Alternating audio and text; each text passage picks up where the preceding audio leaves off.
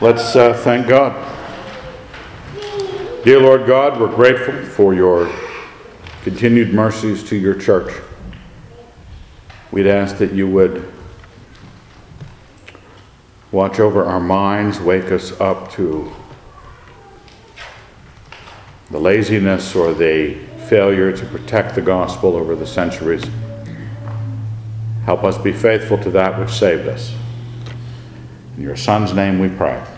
Amen. We're in Galatians chapter two, having covered Galatians chapter one last week.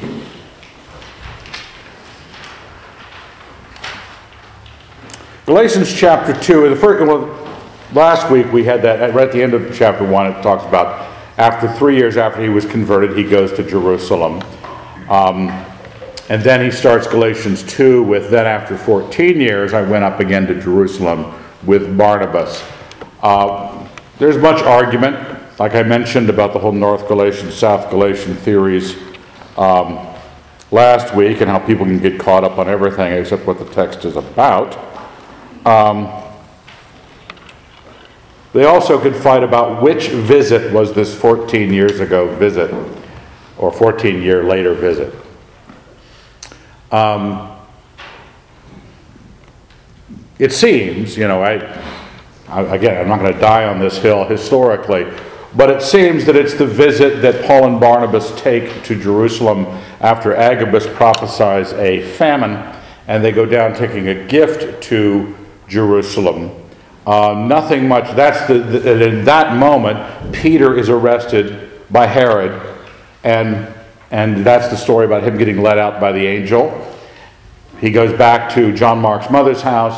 It seems that um, Paul and Barnabas were there at that moment, and they then go back to Antioch. So it's a, it's not a whole lot of story about Paul in Jerusalem, but it seems that the fourteen-year later visit is that, which, given that Herod Antipas dies in forty-four A D, fourteen years earlier would be thirty. And in other words, Paul's conversion would be right at, very close to the death of Jesus Christ, uh, rather than perhaps some years later. So it affects things when you start to, you know, look at it. Some people think that the Jerusalem visit that we're dealing with today is the Jerusalem Council visit, uh, which happens a bit later in Acts. Have fun with it. Get that out of the way, so we can talk about the spiritual benefit. Now, he has been talking about in chapter one um, how his gospel is not from men, but from God. And he wants you to know that. And we talked about how or how that affects our knowledge of the gospel, because if we start resting our encounter with the gospel on, as if it were through the buffer of men. Men preach it,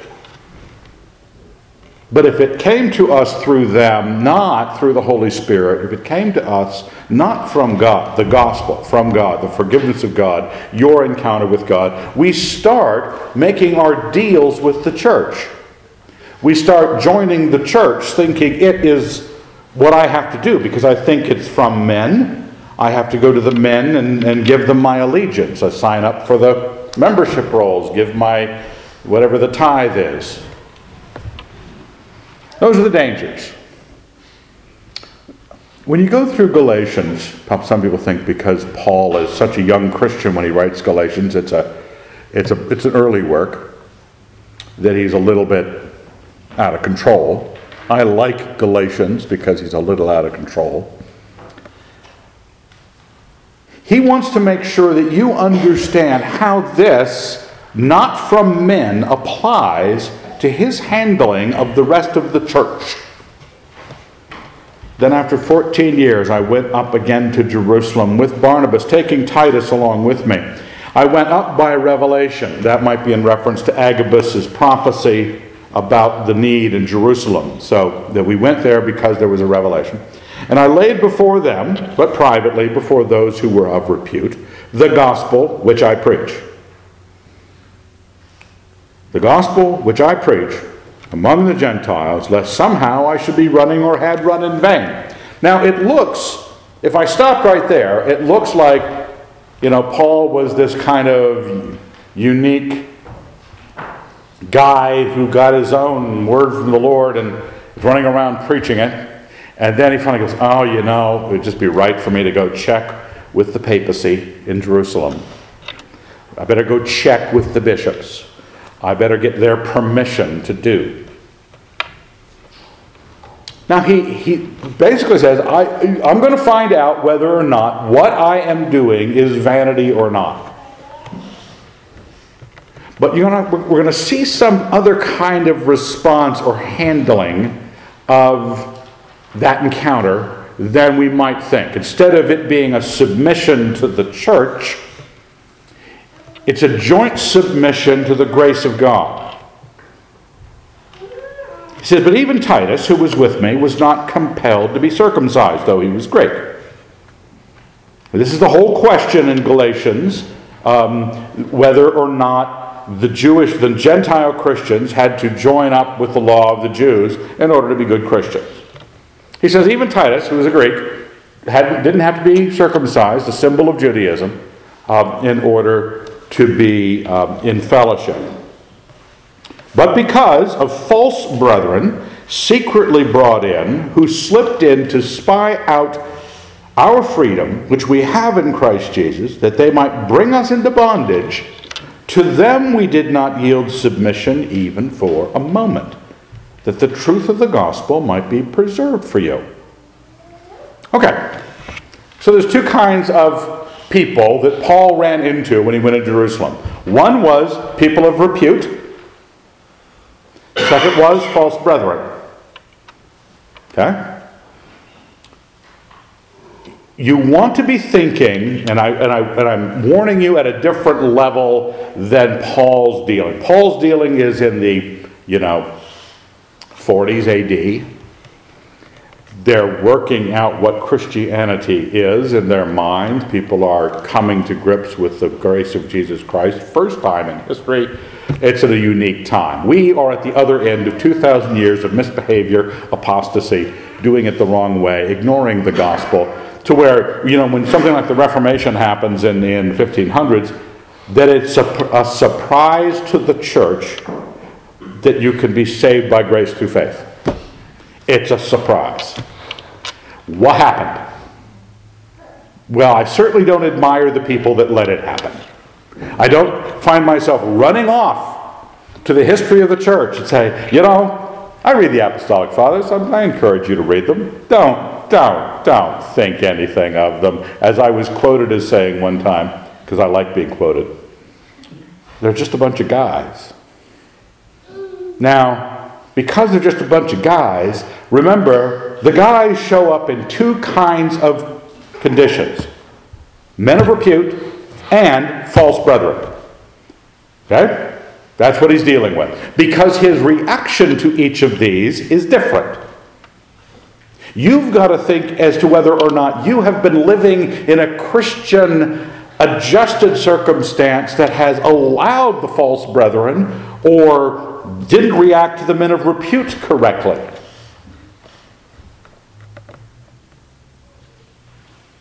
For the false brethren, what's the response?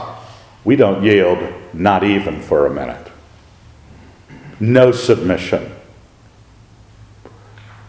Now these aren't these aren't false, these aren't people who are out on the university campus teaching some soc class to freshmen who don't have, they're all wobbly about their Christianity, and so some agnostic professor talks to them and they get a little wobblier.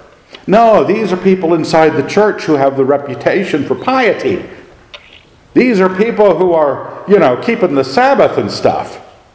These are people that are insisting on certain elements of of the Jewish faith and Christianity. That's what they are. Because when you look at the church, it's hard to tell the difference between the men of repute and the false brethren, because the false brethren aren't standing there with a bottle of vodka. They're not saying, let's go out and get wasted. They're saying, let's go out and get more religious than you're being currently. And Paul says, for the sake of the gospel, I don't give in to them for a minute. Because they're here to spy out the freedom. Jesus Christ, in the gospel, brings freedom from the law.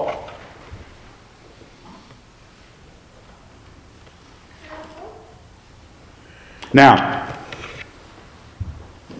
this is going to come across, and, and I apologize. Nah, I don't. I'm not really sorry. My father gave me a book for his birthday, because he's at that stage in life when he's giving stuff away rather than getting stuff. Uh, gave me a book called The Pilgrim Church. I recommend it. You know, it's, you know, not a real direct read, but it's about the existence of the real church. People like you throughout all Christian history. The Brethren, the Waldensians, the Bogomils, the Paulicians, the, the just bizarre groups that got chased by everybody. Nobody was nice to them,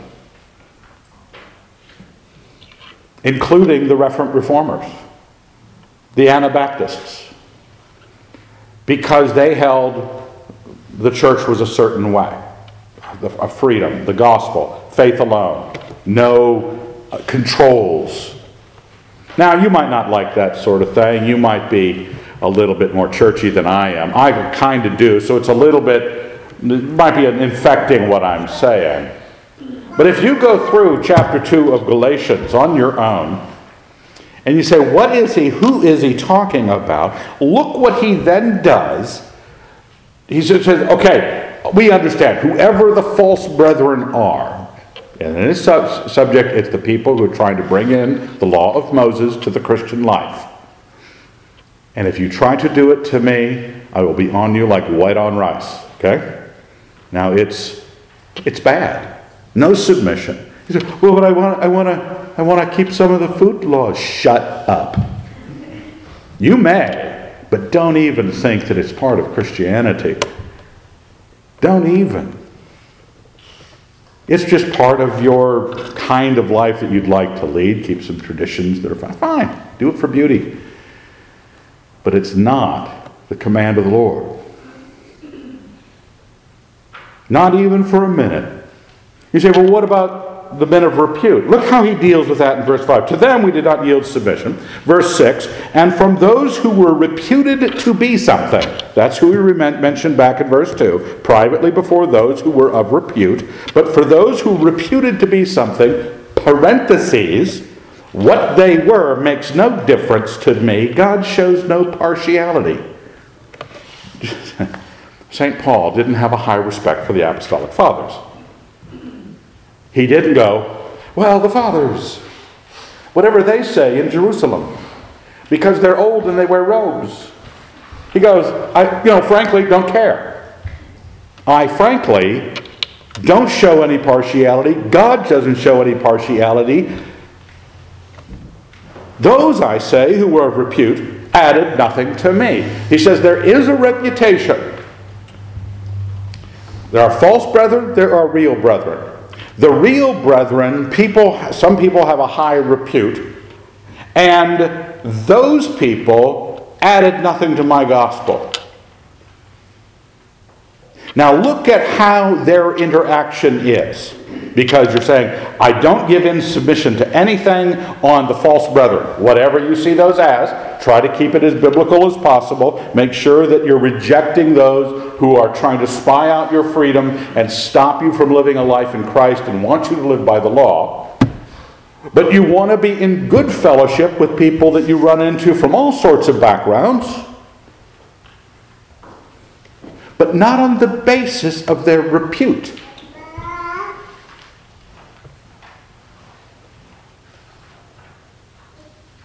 Look at what happens. But on the contrary, verse seven, when they saw that I had been entrusted with the gospel to the uncircumcised, just as Peter had been entrusted with the gospel to the circumcised, for he who worked through Peter for the mission to the circumcised worked through me also for the Gentiles. And when they perceived the grace that was given to me, James and Cephas and John, who were reputed to be pillars, I don't know who we're talking about, the apostles, Peter, James, and John, reputed to be pillars, gave to me and Barnabas the right hand to fellowship. So this, what reputed to be pillars class of men, what you should have is the sight of the grace of God in that. Because the distinction here is someone trying to destroy the gospel by legalism, the law, whatever else, because any false gospel, for chapter one, let them be damned. False gospel, let them be damned. Paul says, the difference between believers that I associated with in Jerusalem was I didn't give in to these guys for a second, and I extended the right hand of fellowship to them. They saw the grace in me, I saw it in them. We saw the gospel at work. If you don't see the gospel, I don't care how many centuries is behind this guy. I don't care if there's pictures of him in a tiara. I don't care if he did a miracle, if he is not living in the grace of God. If he wouldn't see the grace of God in you, probably a false brother. There's lots of great brothers in a broad array of churches, broad array of theologies. But it's the gospel that makes them righteous, not that church, not their system, not whatever it is. It's the gospel of Jesus Christ. I should perceive that in them. They should perceive that in me. And a hand of fellowship, not a hand of, you know, I should listen to you because you're more something than I am. And a lot of you might feel insecure about your own theology because you say, well, I just sit in the pews. What am I? I uh, who should I? I shouldn't be reading my Bible and thinking I could think it out. Yes, you should. I'm sorry, can't use that excuse. You speak English, you read a math textbook, you took trig, perhaps, you know, at some point. You took calculus. You did homework. Remember homework? Some of you do it. I don't remember doing it. But you did homework. And when you didn't know something, you wouldn't ask somebody about it because you didn't understand why Charlemagne would have done this, and so you want to go talk to somebody who knows about Charlemagne. You do that when you care about passing. It's the Bible. It's your Christian life. Yes, you can. You, you can understand all of this. And you want to be, you want to be the kind of person that understands that I don't need to have an epistemology of church authority. Saint Paul didn't have an epistemology of church authority. He had an epistemology of a changed life in Jesus Christ. Did they see the grace in me? Did I see the grace in them?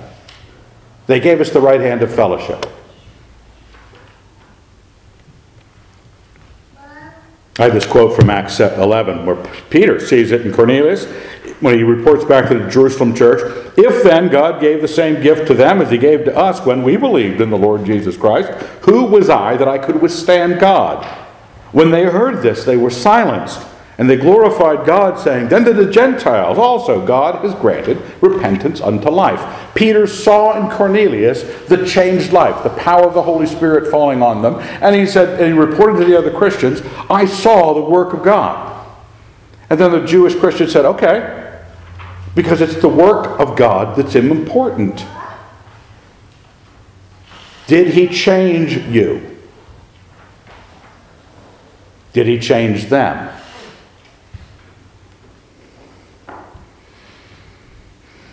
We were warned in chapter one about a wandering gospel, if you preach any other gospel. And we seem to think, well, because they're in the same group, or they're in the same history, or the same organization. Remember, Paul's looking at people in the same group, in the same organization, with the same history, and he calls them false brethren, secretly brought in to spy out our freedom. So now what? You know that false brethren exist to secretly spy out your freedom, who would like to take away from you the life of the liberty of Jesus Christ. Now, you say, Evan, I've talked to you before, and I know you're a bit of a radical about, not as radical as some, a bit of a radical about the nature of Christ, Christians in the law. The old covenant has passed away. Christ has abolished the law with his commandments and ordinances. I want to ask you how you could imagine designing a faith that isn't radical about the liberty of Jesus Christ. Go out and knock yourself out. Don't tell me Saint Cyril said something, Saint Basil said something. Saint Paul is looking you in the eye in chapter two in Galatians and going, I'm sorry. You don't get to be this way. And I, an apostle, will fight you to the death on this point. They perceive the grace of God. People, when they wander, wander in their gospel, they will wander into law and ritual, or they will wander into licentiousness. Those are the two. The effects of the gospel, the, the failure of the gospel to affect. If you have the gospel, and your life is changed by Jesus Christ and His Holy Spirit, you don't go around looking for more religion. If you're not changed by Jesus Christ, yeah, and you want to be religious, you'll look for more religion. You'll look for the most religion you can get. Because you're going to want to feel it. You're going to want to have the beauty of it. You're going to want the history of it. Nothing but the truth of it. So law and ritual fill in the blanks. Other people, when they see that this Christianity is not quite working out for them, keeping them from sin because of some other reason, they start designing a false gospel that allows a lot of sin. It doesn't draw the line. That doesn't, that doesn't understand where, how Christians should be. We'll get to that in a minute. But those are false gospels. The question you have to ask is, do you see the gospel yourself? And this is where it gets awkward. Verse eleven. When Cephas, Cephas is Peter. Different. It's Aramaic for rock instead of Greek for rock. When Cephas came to Antioch, they, they, uh, the Cotton Patch version of the Bible that came out back when I was a hippie, uh, early seventies, uh, late sixties, wrote the letters of Paul as if they were letters to church, churches in the southern United States, Selma, Memphis, things like that. And Peter was called Rock Johnson, because son of Never mind. When Cephas came to Antioch, I opposed him to his face. My gosh, not only is Paul not doesn't play well with the apostolic fathers, he calls them, yeah, reputed to be pillars. I don't show any partiality. God shows no partiality. In fact, I'm going to push Peter down a flight of stairs. That's largely what happened. Over something. Come on, Paul. Why do you have to be so you jockey shorts in a bunch about this? Because he stood condemned. For before certain men came from James, he ate with the Gentiles. James was down in Jerusalem, Bishop of Jerusalem, and so certain men came up from Jerusalem, from James, and they were more false brethren-ish, or kept the laws of Moses, or whatever it was. And Peter had been a Jew, been living in Antioch, a Greek city, and been living like a Christian at liberty in Christ. But before they came, he ate with the Gentiles, but when they came, he drew back and separated himself, fearing the circumcision party. Because people thought eating with a Gentile, people like you, would make you unclean. Paul argues in Ephesians that the great mystery of the gospel is the new man created by Jesus Christ out of Jew and Gentile. That's the great mystery of the faith. And Peter was operating as if it was still Jew and Gentile. Out of fear, out of You know, just, uh, okay, I could just adjust a little bit. I'll do this for my love for my Jewish brethren. No, those are the kind of Jewish brethren that Paul wants to slug in the face. He doesn't, because it wouldn't be Christian. But he does challenge Peter on the subject.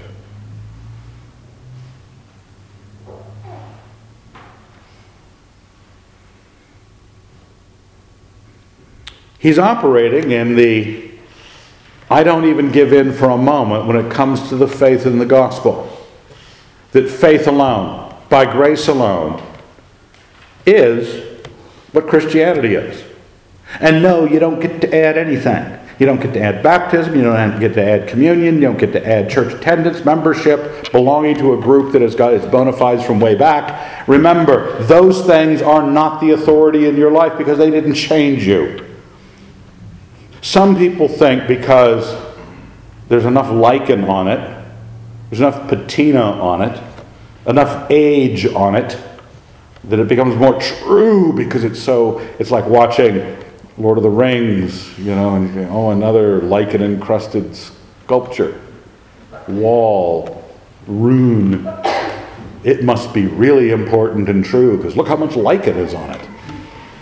You know, you're not real bright. But that doesn't make something true. Wickedness has been around for a long time. Stupidity, longer yet.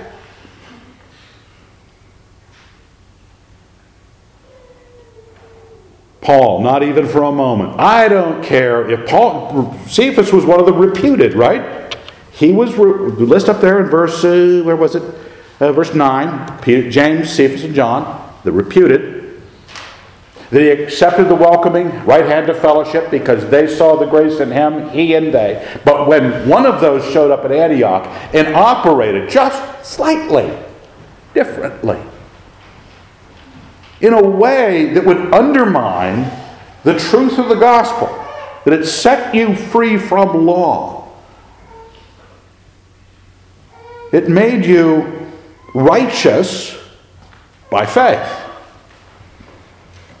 That didn't, he didn't want that undermined.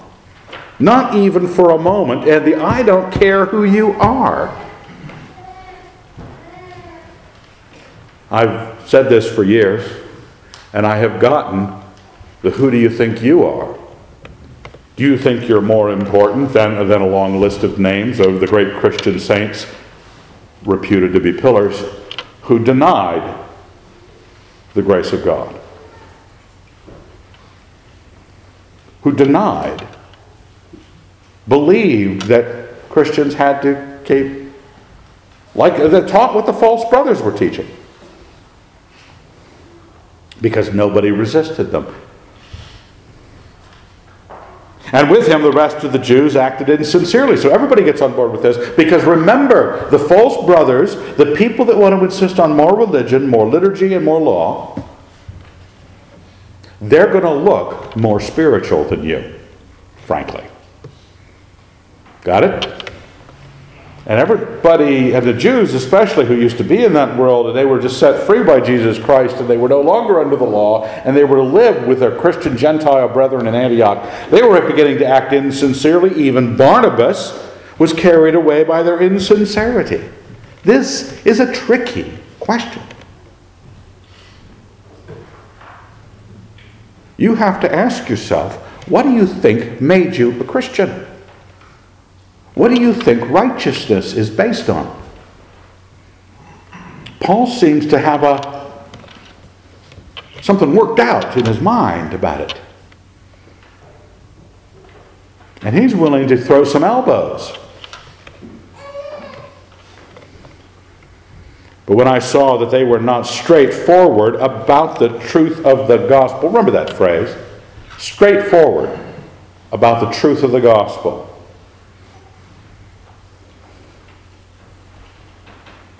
What is the gospel? Someone asks you, what must I do to be saved? What do you say?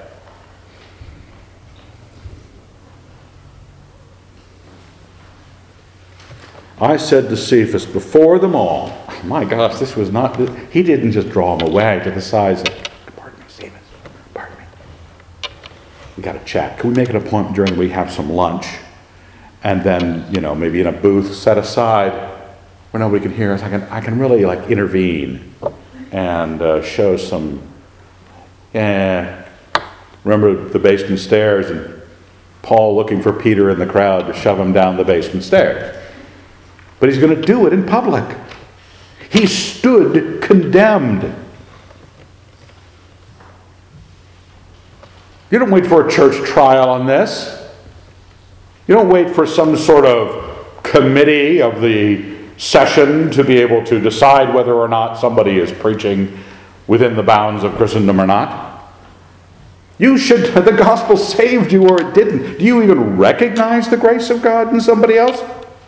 Do you even have the kind of mind that starts to see Christianity in terms of the real function of the grace of God and the Spirit of God, that people who go in for religion are cutting the knees out from under? Do you understand that? Do you understand why this church, not because we're a special church, but we're trying to eschew religion at every ground we can? To throw you a, a loop so you don't, what do I do next? Why is he acting that way? Because, not because religion isn't beautiful. I think religion can be beautiful. But because I need, we need to be straightforward about the gospel. We need to always have people see, never see the, the liturgy, never see the beauty of the ritual, never see, you know, what we see as the law of the Jews. It was a great thing while it, while it lasted. Never see those things, but see grace coming out of you and a changed life because of that grace. That righteousness was based on faith, not righteousness based on the law. I said to Cephas, before them all, if you, though a Jew, live like a Gentile and not like a Jew, how can you compel the Gentiles to live like Jews? You know, we do that. We like that mixture. We, we're not really false brethren. You know, I, I'm not accusing you of being false brethren. But we sometimes, remember the insincerity? The Jews were drawn off by that insincerity. Even Barnabas. We know Barnabas was cool. We know Peter was saved. That's not a problem about their salvation, but we know we can design Christians who are half and half, who take the Peter principle, no reference to the other Peter principle, which says, you know, we got to really be ecumenical and get along with everybody, and so if they're kind of a church that is more, we gotta we gotta open up our, no, if they don't understand the gospel. My mother went to a Bible school that was very strict. And she always wanted me to consider going because she liked me best. Or feared me. I'm not sure which it was. But, but I said, Mom, when your Bible school can understand the book of Galatians, I'll consider going. Because they were all law. They were all rules. When they, if you don't understand Galatians, why would I think you could teach anything? For heaven's sake, it, he's yelling at you. We'll get to that in the next chapter. Oh, you idiot Galatians. I mean, the volume's pretty ratcheted up pretty high, and he's telling stories about how loud he got in various circumstances. We would like to design. You can't be set free from the law by Jesus Christ. Take that freedom to not be a Jew anymore and be like a Christian. And then, when people come into your life that you want to control their behavior, you start applying portions of the law. You don't get to bring it back in. How can you compel Gentiles to live like Jews? We ourselves, who are Jews by birth and not Gentile sinners, yet who know that a man is not justified by works of the law, but through faith in Jesus Christ. You wonder where I'm getting some of this phrasing? It's because Paul says it. In this, this sentence, all of verse fifteen and sixteen, he says it twice. Because he just, he is, he is, he's a little, you can see all the whites around his eye, eyes at this point. He's, he's serious about it. Yet no, we know, we're not Gentile sinners, we're Jews, but we know a man is not justified by works of the law, but through faith in Jesus Christ. Even we believed in Christ Jesus. We Jews, we had to go there. If you didn't experience this, I can understand your problem, why you got into religion and started moving the, the, the, the furniture around because you thought it would work better this way, but you have experienced Jesus Christ. We believed in order to be justified. The word justified means righteousness. or made righteous. The word justified is not one you use often in your parlance, but you know we want to be righteous. We are made, a man is not made righteous by works of the law, in order to be made righteous by faith in Christ, and not by works of the law, because by works of the law shall no one be made righteous. It's counterintuitive. Because everyone says, well, well, what would happen if we didn't have any rules? Well, the Christians would act like saints. And all the fake Christians in your congregation would act like the wicked people they are. And maybe then you could tell the difference. But you get the rules worked out. Huh, we've got to work this out so that even non-believers can behave like Christians. So we can all be fooled. So we can't tell the false brethren who are spying out our freedom, because none of us believers still retain the freedom we have in Christ. Did you hear this gospel at some point? Did you believe this gospel at some point? That by faith, what? In whom? To what end?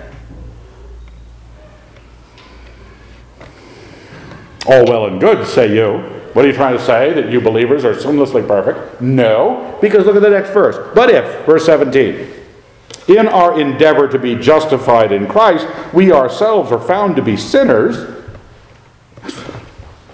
So, so say we're, we're set free by Christ, we're living in this life, and we find ourselves to be sinners. Is Christ then an agent of sin? This liberty that he's given me, is, does it, did it make me sin? Certainly not, Paul says. So I'd accept that. Certainly not. But if I build up again those things which I tore down, then I prove myself a transgressor. That's what happens. Christians set free from the bondage to the law, living the life, they hit a, road, a, a, a roadblock, a mine, something that blows up under them, they sin, or somebody notices sin in the church and the, in the believers, and so what's the shortest distance between two points in religious minds? Law. Make a rule. Dang it. That'll stop them. There'll be no dancing here. There'll be no cigarettes, there'll be no... And if you could always do biblical ones, well, you better do this, or you better keep the Sabbath, or not eat pork. Now, I don't care what kind of system you work out, but if I build up the law again, which I tore down, that was what, I was set free from that. The chains came off. I walked into Christ. And yes, sin can still exist. Only thing I prove by going back to the law is I prove that I'm a major transgressor.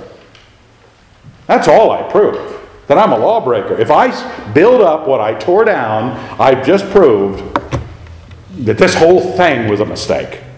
This whole thing was a violation of the law of God.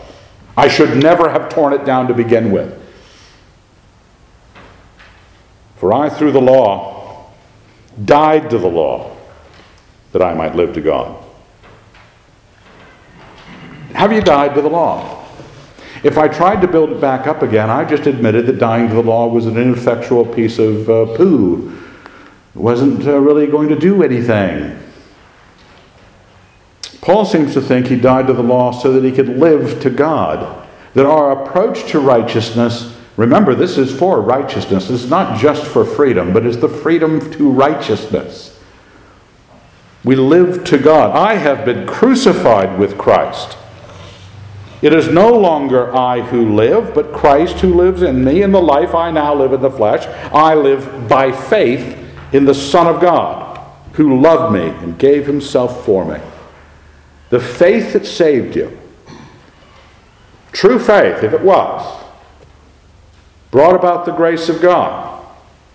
And that faith is me living in Christ daily by faith, not by law. Paul is warning, says, yes, sin may show up in the Christian life. And no, Christ is not the author of that because he sets you free. But be advised, it is not the signal to go back to the law. Like some parent who said, well, I can't trust you with the car keys. I guess I'm going to have to have a curfew and a, uh, you know, whatever else, the rules, because you didn't show that you deserved freedom. You're shooting a hole in freedom. You're shooting a hole in grace. You have to recognize that your sinlessness not only was imputed to you by whatever means in the death of Christ, but your righteousness in Christ today is because of your faith, because Christ lives in you. That's how you become righteous. Nature, being. Does your faith build up the being of Jesus Christ in you? I do not nullify the grace of God. For if justification were through the law, if righteousness, if I go back to the law to get that righteousness, if I'm the kind of church that tries to rebuild either the law or the liturgy or the whatever else, I nullify the grace. Then Christ died to no purpose. So that's not the answer. If you want to shoot the grace of God, the gospel, in such a way that it kills it, and I'm not talking about really killing it metaphysically, but killing it in the lives of the people around you, it no longer will have any effect. You will always be preaching some of the law, some of the grace of God. And oh, you'll look biblical, because the old covenant is biblical too, right? The false brethren are all biblical, and they're all pious. And they're destructive to the gospel. Better get your head screwed on straight. Better understand that the point is not to be biblical, it's to be in the covenant of Jesus Christ. Because the Bible teaches that the new covenant supersedes the old. It abolishes it with its law and commandments and ordinances. It's gone. And if I try to build it up, I become a transgressor, and I prove that what Christ did on the cross was pointless. You can have that kind of Christianity if you want, where you honor Jesus at a distance and don't honor the grace. That's what confuses people about the thousand years, fifteen hundred years of apostasy. Because they see Jesus being honored throughout the history of the church. Oh, he's so big. He's God. We'll fight wars over it. We'll kill people over it. You know, hold it. They're honoring Jesus Christ, but not the liberty and gospel he preached. They're not honoring it. So what do you have to look out for? You look out for your faith, because it is by faith in the Son of God. That's how I live the life, by faith in the Son of God. Well, next week, Paul drags that question into chapter three and hits him about the head with a baseball bat. It doesn't stop. It, it just, Galatians is a lot of fun for a preacher. So I'm going to have a great time for the next few weeks. Let's thank God. Dear Lord, we are grateful. Help us understand the grace that you have given us. Help us understand the change that the faith we had asked for, and the power you've given gives us, that we would understand where sin rests and that it's not answered by the law.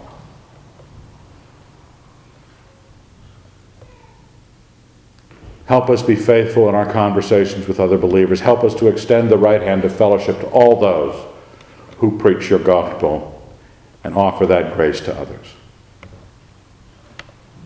Keep us gracious in how we deal with those who make mistakes.